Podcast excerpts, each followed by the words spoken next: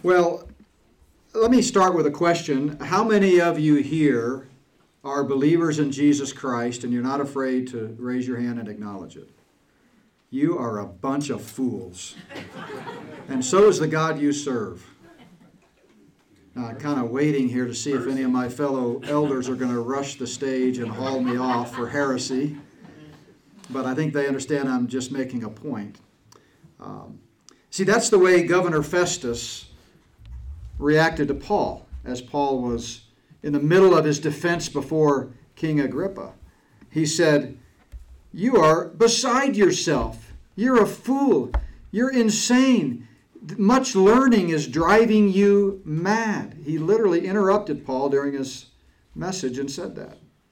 That word mad there, the last word there in red that you see, is one word in Greek. It's a noun. It's called mania, or we would say in English, mania. And uh, the verb beside yourself, or are beside yourself, that verb is the verb form of that mainomai. And it, uh, but this, this noun mani, it's the only time it's used right here in this verse in the whole New Testament. And it means madness, delirium, insanity. And Festus said, Paul, much learning is driving you insane. And Paul says, of course, well, wait a minute, no, no, no, I'm not mad at all most noble Festus. I speak words of truth and reason. Um, so, in the world's perspective, truth and reason often seem foolish. From a biblical perspective, you know, truth and reason are truth. Uh, this is Paul is not the first person to be called mad by any means in Scripture. In fact, our Lord was called mad. If you remember in John chapter 10, many of them said, He has a demon and is mad. Again, that's mainomai, that, that verb form of mania.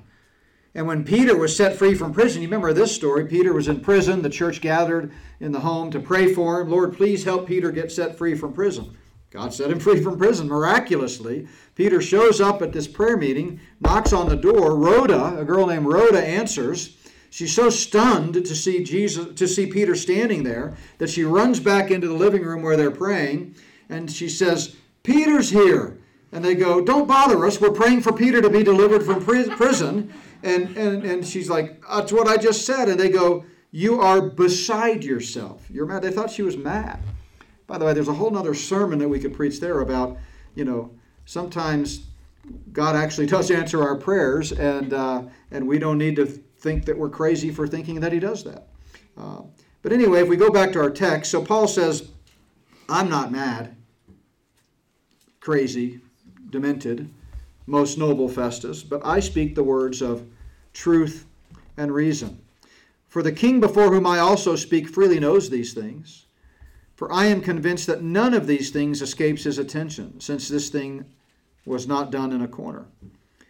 In other words, he's not out of his mind. From the world's perspective, he was talking nonsense, but from uh, the word's perspective, from the world's perspective, it's nonsense, but from the word's perspective, it's truth. Capital W word. Listen to what Paul wrote three years earlier when he was on his third missionary journey. He's writing a letter, the first letter, at least the first one in the Bible, to Corinth. Paul said, For the message of the cross is foolishness to those who are perishing, but to us who are being saved, it's the power of God. He goes on to say, Where is the wise? Where is the scribe? Where is the disputer of this age? Has not God made foolish the wisdom of this world? Because the foolishness of God, Paul says, is wiser than men, and the weakness of God is stronger than men. I invite you to turn to Acts chapter 26 as we continue our journey through the book of Acts. We're getting close to the end. Paul here has been in uh, Caesarea for two years. He finds himself here on August 1st, 59 AD, uh, giving a defense before Agrippa. Now, he first returned to Jerusalem May 25th, 57 AD, more than two years uh, earlier. And he, in that time, since then, he appeared before the Roman guard, the Roman commander Claudius Lysias. He appeared before Ananias, the high priest. He appeared before Felix, the Roman governor. He appeared before Festus, Felix's successor as Roman governor. And now he finds himself standing before King Agrippa. Last week, I took a look at the Herodian uh, family tree here and pointed out that the Herod that Paul was uh, standing before is Herod Agrippa II. And he was the son of Herod Agrippa I. Uh, and uh, he was the grandson of Herod Antipas and the great grandson of Herod the Great. And I spent some time last week, I won't go back over it, talking about how evil each of these people were, how they were engaged in some wicked things. They were involved in incest. There was some really terrible stuff going on. But this is the Herod that Paul found himself in front of.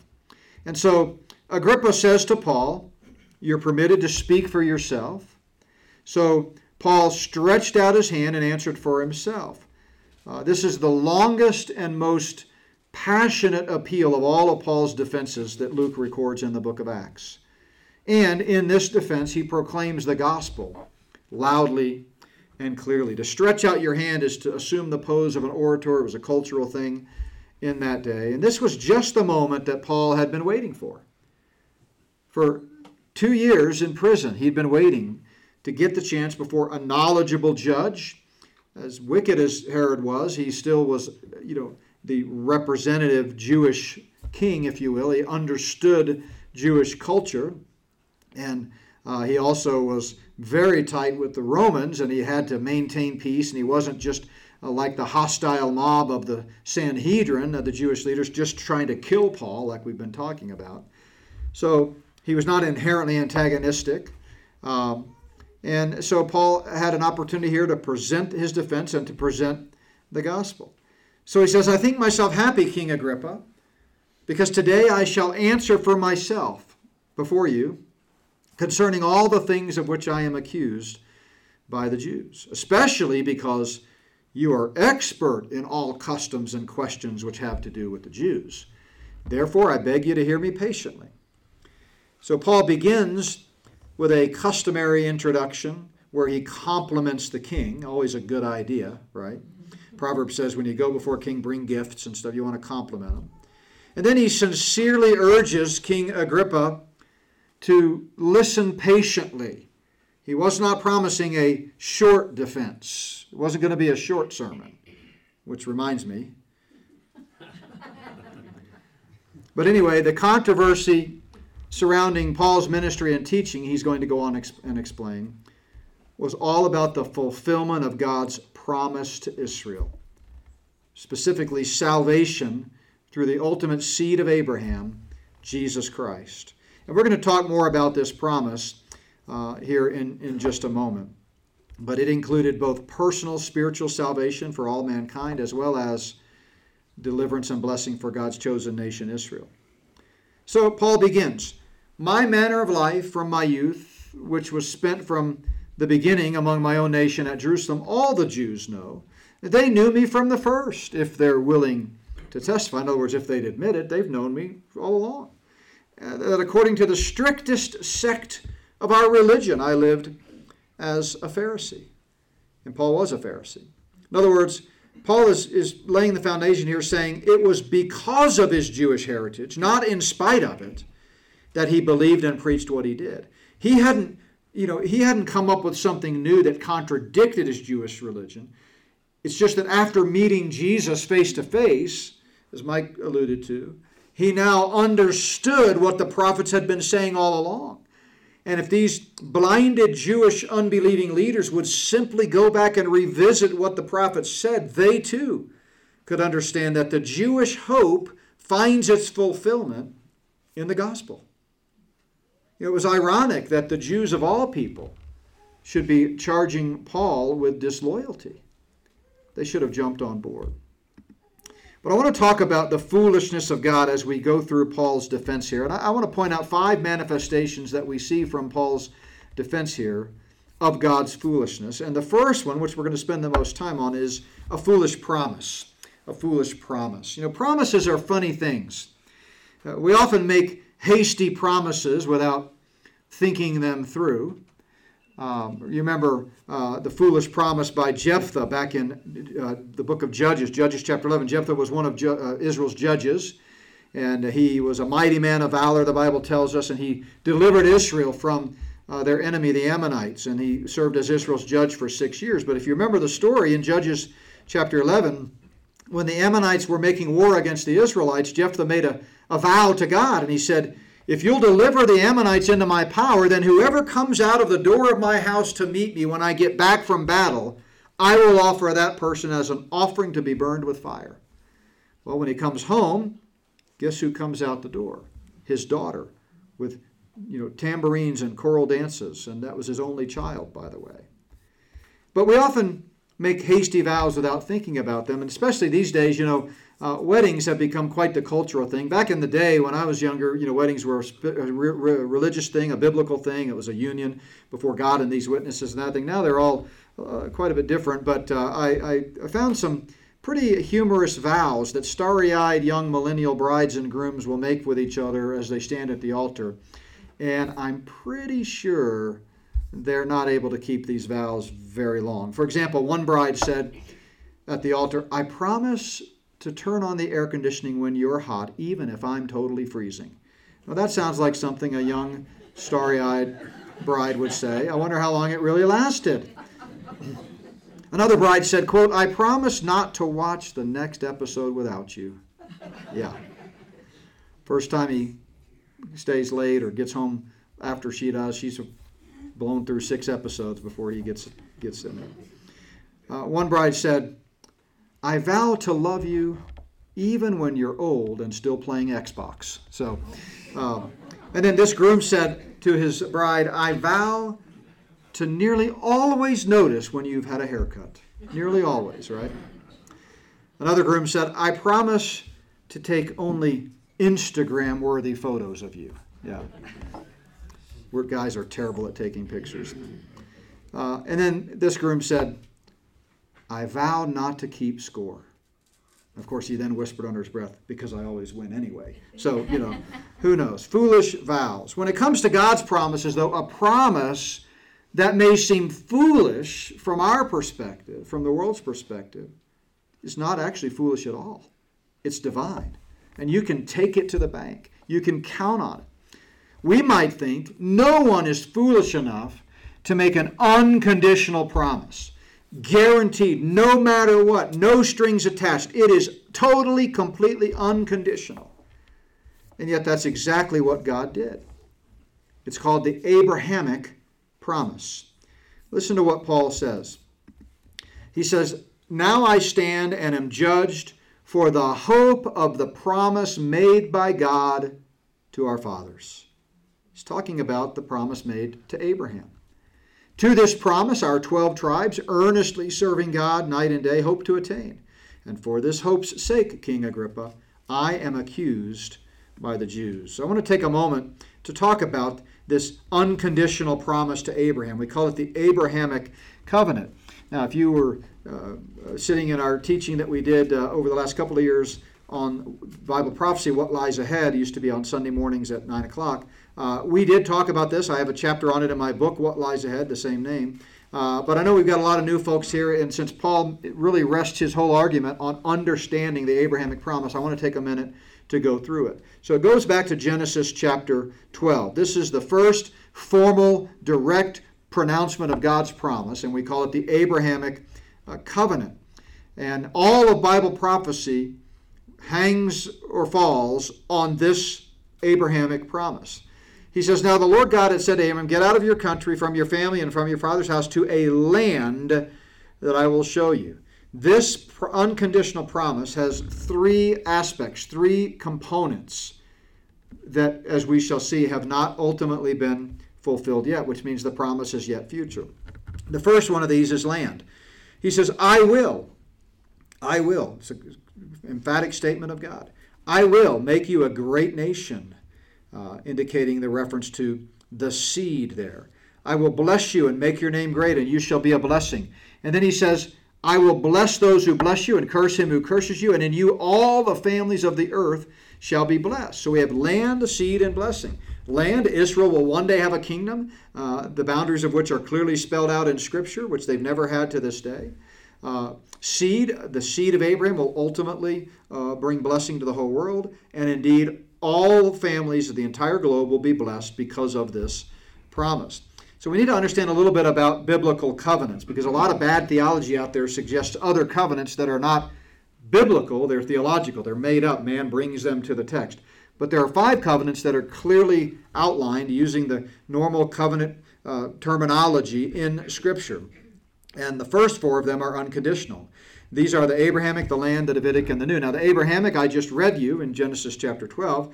But as time goes on and God begins to unveil more about his plan of the ages through the written word, we see those three aspects that I just talked about of the Abrahamic covenant land, seed, and blessing. We see those reaffirmed and reiterated through three subsequent unconditional covenants that we call the land, the Davidic, and the new.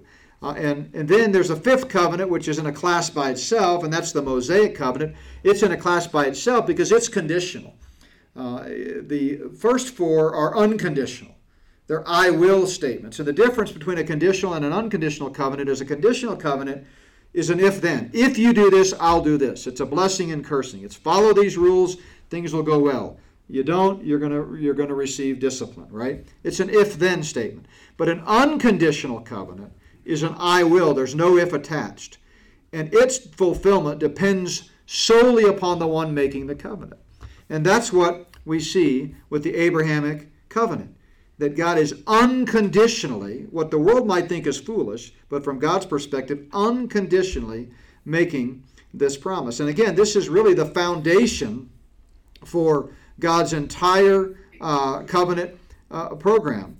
Uh, I'm going to have to relaunch this so you can actually see that. There we go. So uh, the Abrahamic covenant again, early on in Genesis, you know, after creation, after the fall, after the Genesis six incursion, after the flood, after the table of nations, God calls the ch- children of Israel out. And he, he, this is that covenant. And again, we just read it, but he talks about the land, the seed, and the blessing. And then as time goes on, God reaffirms or reiterates these three aspects. For example, in Genesis 15, he reaffirms the land aspect, even giving the boundaries of the land.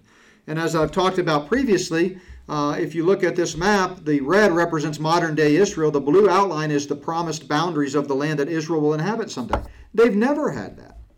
You know, people forget that Syria, Turkey, parts of Egypt, parts of Saudi Arabia, all of that is part of the promised land. And someday, when Christ comes back and takes the throne, the boundaries of Israel will expand, the Temple Mount will expand, the temple that will be built from which Christ will reign, as described in Ezekiel 40 to 48, will be massive, completely unlike the Antichrist's temple that is still yet to be built, the third temple.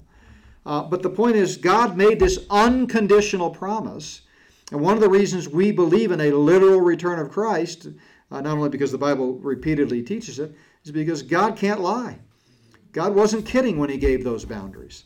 And if we believe God is God, and we do, then there's got to be a literal future kingdom for Christ someday, uh, according to the boundaries mentioned there. Then he reiterates the seed aspect of it with King David when he reminds David that your house, your kingdom, and your throne will be forever. Now, that didn't happen with Solomon. I mean, Solomon's been dead and gone for 3,000 years. He's not sitting on a throne in a temple in Jerusalem. But God says someday there's going to be a seed of Abraham, capital S, that's going to rule forever.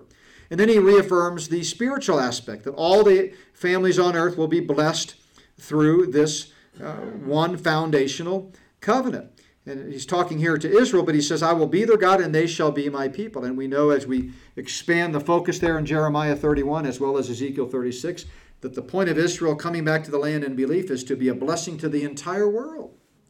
So that was God's plan all along, by the way, from a human perspective. Of course, God lays out his plan in Scripture, but if you just look at it chronologically, when Israel crossed over the Jordan and went into the Promised Land, their task was to be a light to the Gentile pagan world. They were to testify to the oneness of God. Hear, O Israel, the Lord our God is one. And they were to go in there and not intermingle with these pagan false religions, but to set up and be a testimony uh, to Yahweh so that pagan nations would be drawn to them and say, We want what you have. Tell us about your God.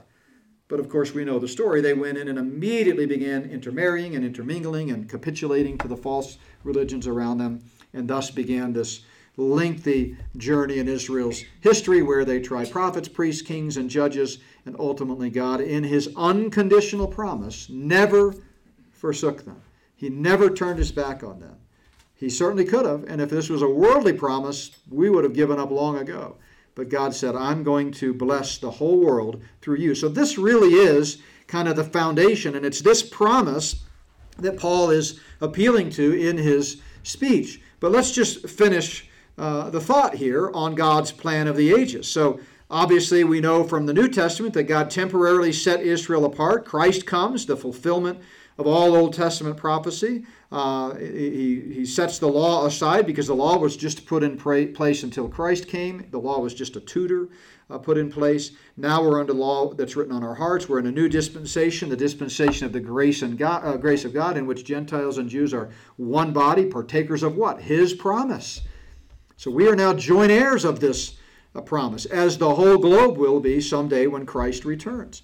And during this present age, this dispensation of the church, uh, blindness in part has happened to Israel. They haven't been permanently set aside, but they've been temporarily set aside. If the world is a stage, right now the church is center stage. Israel has exited, but someday the curtain's going to fall on the church age. We're going to meet the Lord in the air. Israel's going to enter the stage once again and God's focus, God's spotlight will be on Israel once again. And that's when the kingdom will finally come. Paul goes on to say in that passage there in Romans 11 that someday all Israel, the whole nation, not doesn't mean every individual Jew. We know from what Jesus taught in the Olivet Discourse that many Jews will be deceived and take the mark of the beast and reject the Messiah yet again, like they did the first time. But the nation as a whole, rather than crowning him with thorns, will crown him with a king's crown the second time around. And they will be delivered when the deliverer comes out of Zion. And that's what the Old Testament prophets said again and again. Joel, for example, says, Someday you're going to call on the name of the Lord and be saved, be delivered into the kingdom. Jesus told the first century Jewish leaders that rejected him, You will not see me again until you cry out, Hosanna, or cry out, Blessed is he who comes in the name of the Lord, quoting Psalm 118 there, that messianic psalm. So, this promise, as we return back to our text, really is the guarantee of the coming kingdom. And that's why anybody today that's teaching you the kingdom is metaphorical or figurative or spiritual or that he's reigning in our hearts or the church is the kingdom or there's no literal return of Christ, no literal rebuilt temple, no literal throne or boundaries of the kingdom, they are preaching something that is not biblical. That's false doctrine. Um, so, this promise, let's get back to our text. Paul's, uh, or no, I'm sorry, I do want to kind of close the loop a little bit here with what's happening in our current day. So, Peter reminds us about this promise that the closer we get to the end times, he's talking about the last days, which is the present age, scoffers are going to come, mockers. And what are they going to say? Well, look at this. They're going to say, Where is this promise of his coming?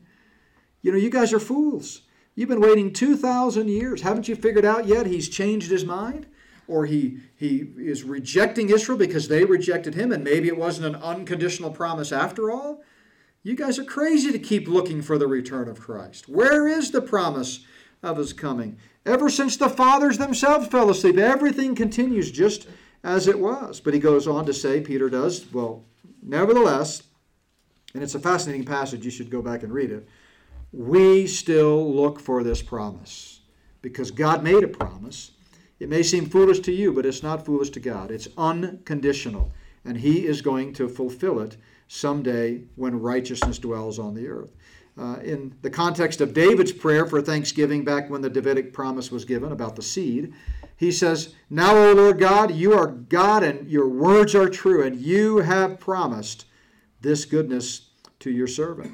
Second Chronicles, Yet the Lord will not destroy the house of David. Why? Because of the covenant that he made with David, and since he had promised to give a lamp to him and to his sons forever. An anonymous psalmist re- reflecting on God's faithfulness to Israel through all generations, this is a thousand years after David, uh, or a thousand years rather after Abraham, said, uh, This is his holy promise. For he remembered his holy promise. You know, only God can make a holy promise because holy means one of a kind, set apart. You can count on it. God's promise is not like some starry eyed promise of, you know, two lovers standing before an altar. This is a serious promise. It's unconditional and it will happen. Jeremiah the prophet says, I will do that good thing that I have promised. You come to the New Testament, the writer of Hebrews refers back to this promise to Abraham, and he says, When God made a promise to Abraham, because he could swear by no one greater, he swore by himself, saying, Surely, surely I will do this. See, God's promises are surely promises, not half hearted, weak, maybe promises. And Paul says, I'm just standing here defending what the prophets of old have said because I've met the fulfillment of this promise face to face. In the first letter that Paul ever wrote, uh, he writes, and this was just some 13 years or so after he had met the Lord on the road to Damascus, he says, Christ has redeemed us from the curse of the law, having become a curse for us, for it is written, Cursed is everyone who hangs on a tree, that the blessing of Abraham might come upon the Gentiles in Christ Jesus, that we might receive the promise, the promise of the Spirit through faith. Spirit of God didn't come into existence with Christ. Obviously, the Spirit of God is God. God eternally exists in three persons. Spirit of God is eternal. But what did change is at the, in the church age, the Spirit of God takes up permanent residence within uh, believers. And that's how Paul knows he's been recipient of this promise. He goes on to say in that same chapter, the scripture has confined all under sin that the promise by faith in Jesus Christ might be given to those who believe. You know, what makes God's promise so foolish from man's perspective is that it's a free gift. No matter what we've done or will do, that promise is guaranteed. Paul, referring back to this promise, says, in him, Jesus, you also trusted after you heard the word of truth, the gospel of your salvation, in whom also, having believed, you were sealed with the Holy Spirit of promise. Have you ever stopped to think about the connection between the permanent indwelling of the Holy Spirit who encourages us, assures us, uh, convicts us, reproves us, teaches us, comforts us, between the c- connection between that Holy Spirit who's within us and the promise to Abraham? It's all part of God's plan. Paul told Titus, in hope of eternal life, which God, who cannot lie, promised before time began. In fact, this promise of God, in the mind of God, predates the moment when he gave it to Abraham in Genesis chapter 12. And it's a foolish promise from the world's perspective. Peter tells us God has given us exceedingly great and precious promises. And chief among them is the promise of eternal life. This is the promise that he promised us, even eternal life. So the manifestation of God's foolishness is seen in, in the foolish promise from the world's perspective. But from God's perspective, you can take it to the bank. Not a local bank and not Bank of America or JP Morgan, but you can take it to a, a bank. Take it, let me, let me rephrase that. Take it to your safe and lock it in your, in your bedroom. That's, that's the best metaphor I can think of. But secondly, the foolishness of God is seen in a foolish miracle. So there, you know, from the world's perspective, there's no way Jesus could come back to life. No way. And Paul says, I don't understand why this is so troubling to you. He says, Why should it be thought incredible by you that God raises the dead? I mean, cannot an all powerful God raise the dead? And this is foundational. The whole of the Christian faith rises or falls on whether Jesus this man who was brutally beaten, tortured, hung on a cross, dead as can be, laid in a tomb, and then rose from the dead three days later and was seen by thousands. I mean, that's the reason skeptics have to come up with all kinds of answers and excuses to what really happened. Oh, he didn't really die. He just fainted.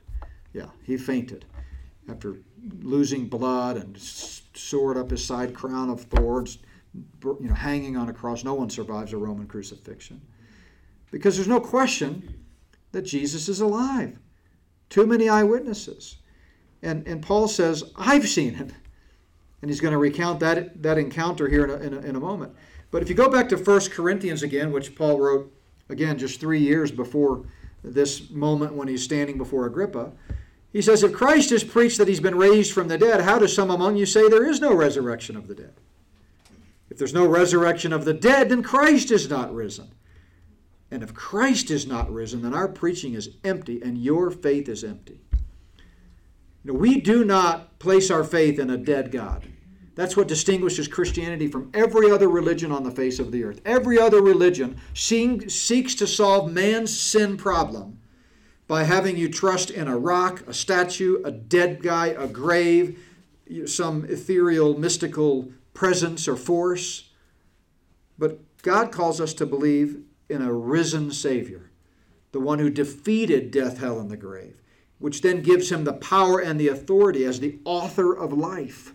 And by the way, Christ is twice the author of life, right? Colossians and Hebrews tell us he's the one that created life. I mean, God created life, but God eternally exists in three persons, so it shouldn't trouble us that the New Testament would come along and say Jesus is the creator. But then he also purchased life with his own blood and created life when he rose from the dead. And only the author of life can give life. And Jesus Christ gives life to all who believe in him. Paul goes on to say in the same chapter, Yes, and we are found false witnesses of God because we've testified of God that he raised up Christ, whom he did not raise up, if in fact he didn't raise. In other words, if, if Christ isn't risen, then we're all a bunch of liars. We're false witnesses. For if the dead do not rise, then Christ is not risen. And if Christ is not risen, our faith is futile. And we're still in our sins. See, we cannot overcome our sin based on our own works. We need someone to give us as a free gift the righteousness that covers our sins. That's what the Bible calls imputation. And Christ did that. So Paul makes a big deal, as he has frequently, and we've seen this in his other defenses, but especially here, about the resurrection of Christ. A foolish miracle from the world's perspective, but part of God's plan nevertheless. Thirdly, we see the foolishness of God in a foolish encounter. So, as Paul, I want you to picture this. Here's Paul, he's recounting the moment that he met and believed in Jesus. And it strikes me that this encounter does not at all play out as we might expect. It certainly doesn't play out the way I would write it if I was a Hollywood scriptwriter. I mean, think about it. Here's Paul. He's been murdering, torturing Christians, dragging them from their homes, hunting them down. He was standing there consenting at Stephen's death, the first martyr, in Acts chapter uh, 7. I mean, he was the enemy of Christ. And then, you know, you can almost hear the music in the background, right, you know, rising for this tense moment on the big screen. And all of a sudden, Paul's walking down the road to Damascus, and Jesus confronts him. From the world's perspective, what happens next? I can tell you what would happen. If I were the one writing the script, if I were to confront Paul unexpectedly, catch him off guard on the road to Damascus, I would have struck him dead right then and there. I'll show you. You're going to get what's coming to you, you enemy of Christianity. But no, this is a foolish encounter. This is a God encounter. This is not the way the world would write it. Thankfully, the world doesn't operate based on, uh, the Lord doesn't operate based on worldly principles and wisdom. So, in God's foolishness, what does He do? He chooses to forgive and save Paul from his sins. If we continue with Paul's defense here. He says, Indeed, I myself thought I must do many things contrary to the name of Jesus of Nazareth. This I also did in Jerusalem, and many of the saints I shut up in prison, having received authority from the chief priests. And when they were put to death, I cast my vote against them. This is one of the reasons that we think that Paul was most likely a member of the Sanhedrin. We know he was a Pharisee, but uh, the idea here of casting his votes or in uh, Acts, actually, it was Acts chapter 7 when Stephen was killed, but then in the beginning of chapter 8, I think it might even be the first verse, Luke tells us Paul was, or Saul at the time, was consenting at Stephen's death. They laid their coats at his feet. They took their coats off to pick up stones, throw them at Stephen, and where did they lay them? Right at Saul's feet. You can almost just see this hateful, unbelieving Saul smirking as, as Stephen dies a merciless death. Uh, but uh, we don't know for sure whether he was a member of the Sanhedrin, but either way, he certainly he, he's saying, "Look, I was a zealous I was a zealous Jew, and I punished them often in every synagogue and compelled them to blaspheme." He tried to force Christians to blaspheme by getting them to say that Jesus was not the Christ and getting them to curse him. He was so zealous that he even pursued Christians to foreign cities, being exceedingly enraged against them. I persecuted them even then, even to foreign cities. Now, this, just as a side note, is, is interesting because it brings up the subject of denying Christ. And unfortunately, and I talked about this yesterday in a, in a podcast that I did uh, Saturday, but unfortunately, a lot of people have the mistaken notion that denying Christ means you go to hell. And that's simply not true. It's not true explicitly in the biblical epistles, and it's not true by experience. The sad reality is that throughout 2,000 years of church history, many Christians have found themselves in a position where, though they shouldn't, they denounce their faith. And many P- Christians in Paul's day were doing that. Uh, but thankfully, our eternal destiny isn't contingent upon us continuing to hang on to God or be faithful to Him until the end or persevere to Him till the end. Our eternal salvation is given to us the moment we believe. You get eternal life when you believe the gospel, not when you die. We don't have to wait till we die to see if we were good enough or persevered enough to get to heaven.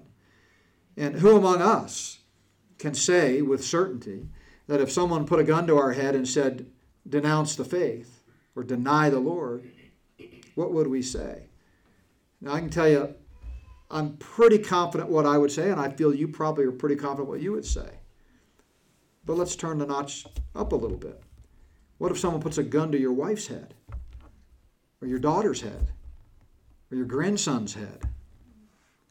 What if they line them all up, sit you in a chair in front of them strapped with duct tape, and they have guns pointed at all of them? They say, I want you to deny Jesus right now publicly. Aren't you glad that your eternal destiny is not based upon something that you might or might not do in a moment of weakness? That's what grace is all about. It's a free gift. Salvation is not a partnership where we promise to do something for God, promise to hang on, promise to be faithful, promise to never denounce the faith. What if Peter had got struck by lightning before the cock crowed, after his second denial, but before his third? Remember, Peter denied Christ three times and cursed him. See, Christians sadly do bad things sometimes. Our goal as believers is to walk faithfully before the Lord, to unashamedly, uh, you know, proclaim our allegiance to Him as Christians. And, you know, that's what the whole book of Hebrews was about, by the way. During Nero's reign, it comes after this, just a few years after, uh, 67 to 69 AD, Nero goes berserk, starts burning Christians at the stake, and many Christians were abandoning the faith. Jewish Christians in particular were saying, you know, I don't know. I can't watch my family die a cruel death. I'm going to stop assembling together, Hebrews 10 25. I'm going to depart from the Christian church and I'm going to go back over here to the safe haven of Judaism. And uh, then I won't be killed. Do those people go to hell because they made that decision?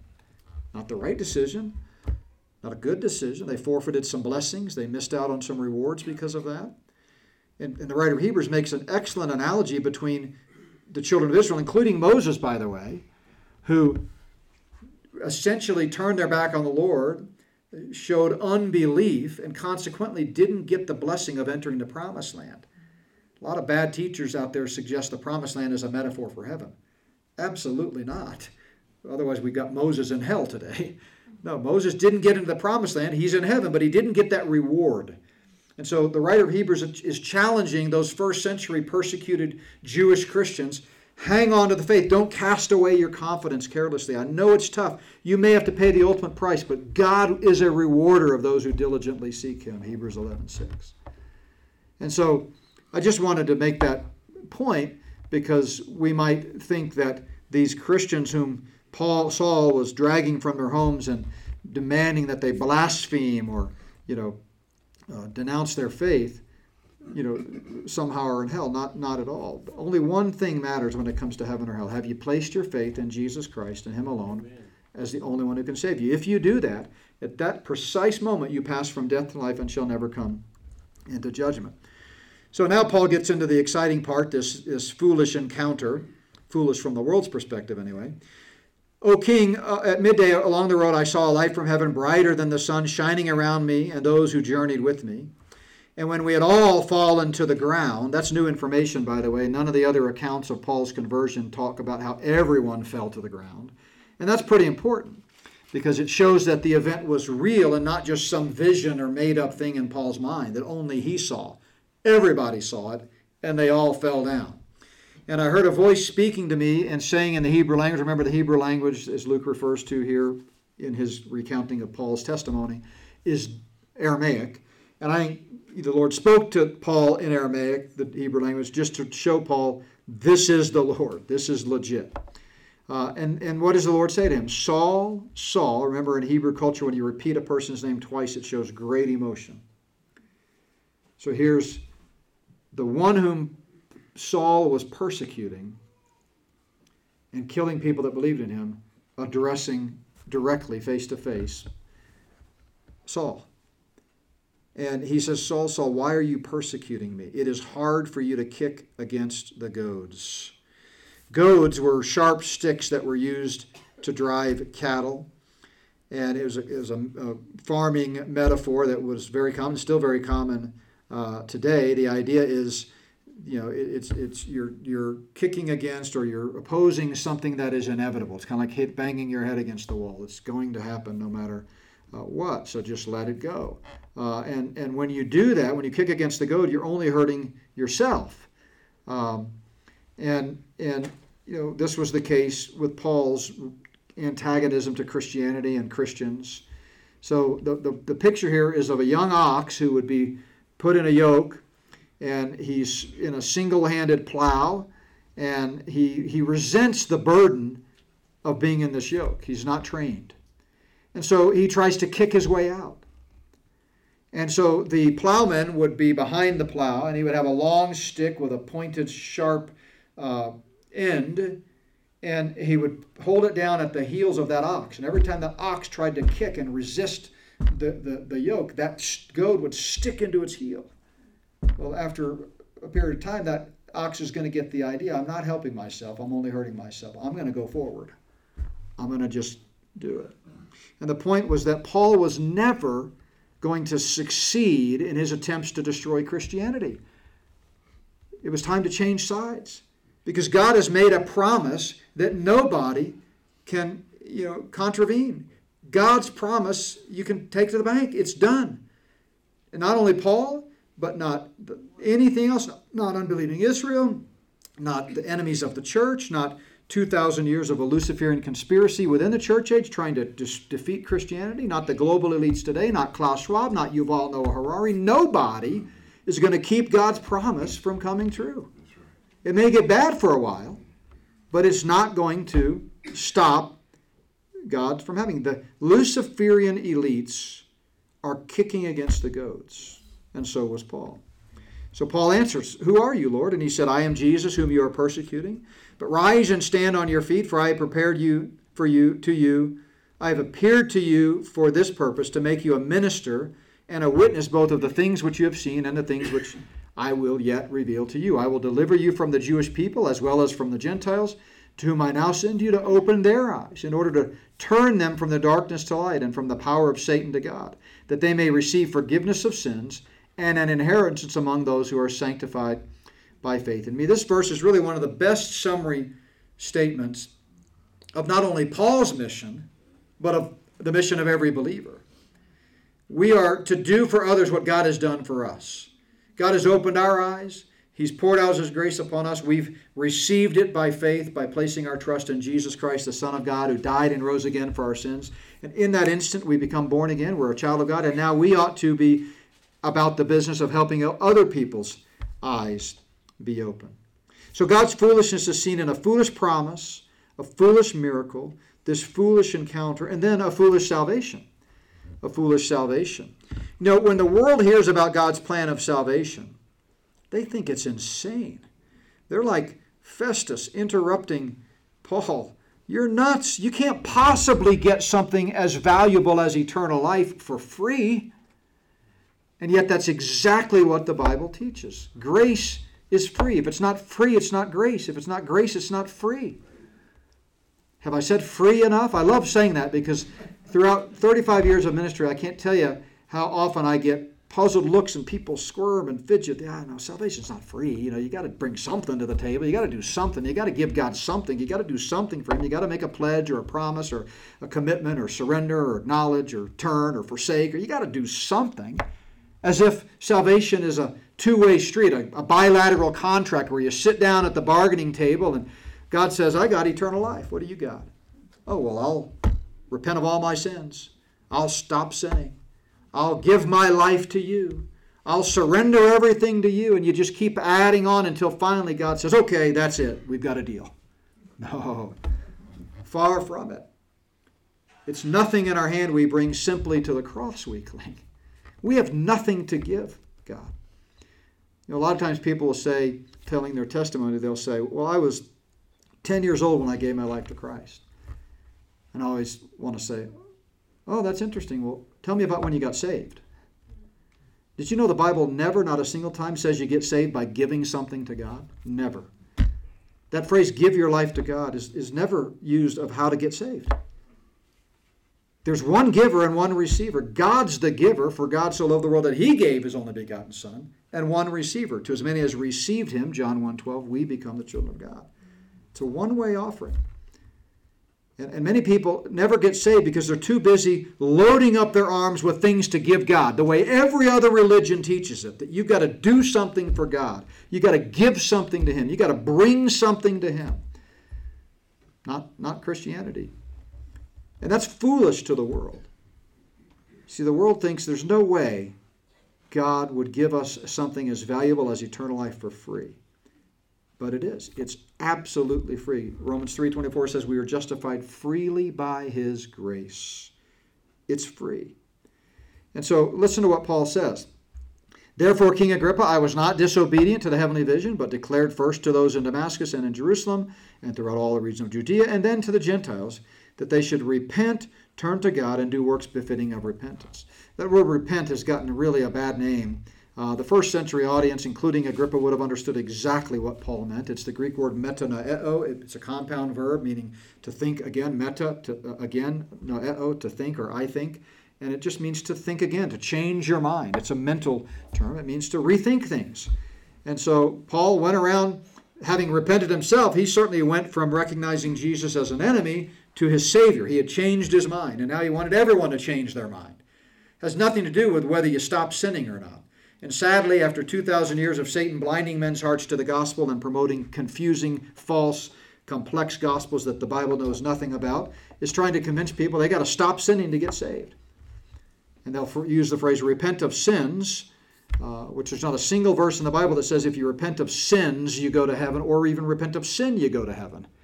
Believers are called to change their mind about sin, and so are unbelievers. We've got to, it's a mind change. We've got to recognize that we are a sinner, that our actions are an offense to a holy God, and that that sin consigns us to a literal place of torment called hell. And only by faith in Christ can we be forgiven of our sin. That's the change of mind. I used to think I could save myself. I used to think I was good enough and didn't need a Savior. I used to think that these sins were not an offense or there was nothing wrong with what I was doing. I used to think I wasn't a sinner all, whatever you used to think, you need to change your mind and recognize that you're a sinner and needs a Savior, like everyone born, Ephesians 2 1. And so that was Paul's message. Uh, he goes on, For these reasons the Jews seized me in the temple and tried to kill me. Therefore, having obtained help from God to this day, I stand witnessing to both small and great, saying no other things than those which the prophets and Moses said would come. So he kind of comes full circle here back to this promise. He's saying, Look, I'm just simply recognizing when, when I understood what was going on and really met the Lord, that this is all part of God's plan and this is the Christ. What did the prophets say? That the Christ would suffer, that he would be the first to rise from the dead and would proclaim light to the Jewish people and the Gentiles. And, and here, in all its essence, is the gospel that Paul preached and that believers should always pro- proclaim. 1 Corinthians 15 Christ died for our sins according to the Scriptures, was buried, and rose again according to the Scriptures. So we see a foolish promise, a foolish miracle, a foolish encounter, and a foolish salvation. And finally, the end of this encounter, as Luke records it, is really fascinating. You're familiar with it, I'm sure, at least one phrase of it. And that is, we see a foolish invitation. A foolish invitation. So Paul then says, King Agrippa, do you believe? He says, Do you believe the prophets? Uh, and then he says, Look, I'm sure you do because you're the king of the Jews. Certainly you know the Old Testament prophets. But what he's really saying is, don't you believe what they said? And don't you believe that this Jesus is the fulfillment of that? That he is the Messiah? That he is the Lamb of God who takes away the sin of the world? Isaiah, the prophet, talked about that in Isaiah 53. And of course, Agrippa said to Paul, You almost persuade me to be a Christian. This is the invitation. It's a foolish invitation because, you know, what enemy is going to offer the most valuable gift, man's greatest need, eternal life, totally for free to his enemies? Who, who would do that? You know, as I said, we, we want to strangle them, right? That's not grace. Grace is undeserved merit, undeserved love, an undeserved gift. The minute you add requirements to it, it's no longer grace, it's a work. Romans 4 says that. Whatever is of grace is not of grace. Whatever is, whatever is grace is not of works. Whatever is of works is not of grace. Romans 11 also says the same thing. So we see this invitation throughout Scripture. Jesus said during his earthly ministry, Come to me, all you who labor and are heavy laden, and I will give you rest. The book of Revelation, the last book of the Bible, ends with just the final four or five verses here says, The Spirit of the bride say, Come. Let him who hears say, Come. And let him who thirsts come. Three times he repeats that invitation. What is it? Whoever desires, let him take the water of life. What? Freely. It's a free gift. Now, it's a very costly gift. See, gifts can be expensive and free, right? They're expensive for the one purchasing the gift, but they're free to the one receiving the gift. The gift of eternal life cost God his only Son, and it cost Jesus his own shed blood and his death on the cross. But it cost us absolutely nothing. If we could somehow earn our you know, right position before a holy God, Jesus didn't have to die. If we could offer enough, be enough, do enough, Jesus didn't have to die. But it's precisely because we are hopeless, helpless sinners that Jesus paid it all. He paid a debt he didn't know because we owed a debt we couldn't pay. Jesus himself said, Most assuredly I say to you, he who believes in me has everlasting life. Not might, not possibly, might could, might eventually, not not might eventually, but at that moment when faith meets the gospel, the result is eternal life every time. In fact, he says, You shall not come into judgment, but you have passed in that instant from death to life. He told Nicodemus, He who believes in him is not condemned. But he who does not believe is condemned already because he has not believed in the name of the only begotten Son of God. More than 160 times the New Testament conditions eternal life upon faith alone. That's how you receive the gift. You know, in a physical realm, you receive a gift by, you know, handing it from one person uh, to another. So if I can use Michael here, who's diligently taking notes. So it, it, this is a gift bag that we give guests. And if I were to hand this gift to Michael, the minute he takes it with his hands, the transaction's complete. I'm giving a gift, he's taking a gift. But in the spiritual sense, uh, you know, we're talking about the immaterial realm, sorry. We're talking about the immaterial realm. We don't have hands and feet. The offer is an offer of the salvation of our lives eternally. We get eternal life. We become born again, as Jesus told Nicodemus. How do we receive it? Well, our spiritual hands are faith. Faith is the instrumental means of receiving that gift. Don't listen to false teachers out there who suggest that God gives you the gift of faith. That's a bad grammatical and, and, and syntactical understanding of Ephesians 2 8 and 9. The gift is eternal life. The Bible says that again and again. And it's a category confusion. How can you receive a gift with a gift? So I've got a gift for you. I'd like you to receive it. Great. Give me a gift and I'll receive it. No, no. Uh, here's the gift. I've got it. Would you like to take it? Yeah, I'd love to have it. Give me a gift and I'll take it. I'm trying to give you a gift. It's just completely nonsense and re- refuse and, and confusing. So we have the ability to reject or accept the gift. Otherwise, it's it's a crazy, nonsensical offer. We're just a bunch of automatons. We have a choice. We can believe the gospel or we can reject it, just like we could sin or not sin. God created man in his image with a volition, and he created Adam and Eve with free will. And they could choose to eat the apple, proverbially, uh, or they could not.